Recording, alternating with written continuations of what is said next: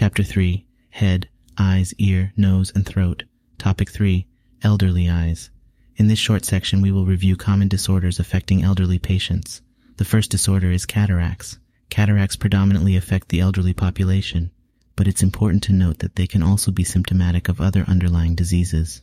The risk factors for cataracts include advanced age, diabetes, tobacco usage, and exposure to ultraviolet radiation.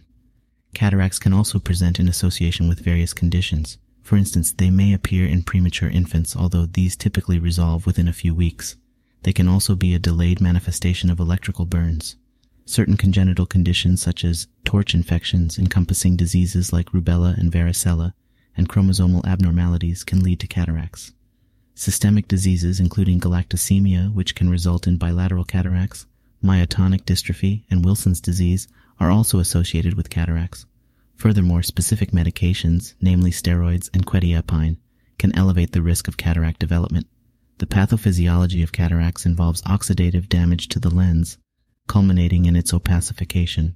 This process manifests as the clinical signs and symptoms of cataracts, which include painless blurry vision, often bilateral, with one eye potentially being affected before the other.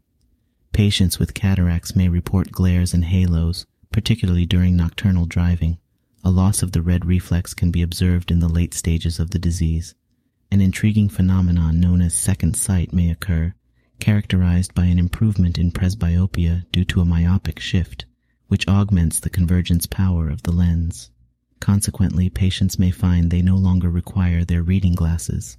The diagnosis of cataracts is typically confirmed through a slit lamp examination. The standard management of cataracts involves surgical extraction of the lens and subsequent implantation of an artificial lens. The next disorder affecting elderly eyes is age-related macular degeneration. The risk factors for age-related macular degeneration are primarily age, specifically individuals age 60 and above, tobacco usage, and exposure to ultraviolet radiation. The pathophysiology of age-related macular degeneration involves the atrophy and degeneration of the outer retina and retinal pigment epithelium. There are two types of age-related macular degeneration, atrophic or non-exudative, often referred to as dry, which accounts for 90% of cases, and exudative, also known as wet.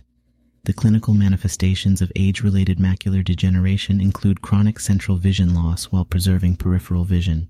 Acute onset is seen in the exudative type due to neovascularization, Patients may also present with drusen deposits, which are accumulations of yellow granular cholesterol exudates. These are a common finding in the eyes of the elderly, even those without age-related macular degeneration. Other symptoms include scotoma, retinal detachment, which is seen more commonly in wet-type macular degeneration due to abnormal blood vessel growth in the subretinal space, and metamorphopsia, where straight lines appear curvy. Diagnosis of age-related macular degeneration is typically made through a dilated eye exam.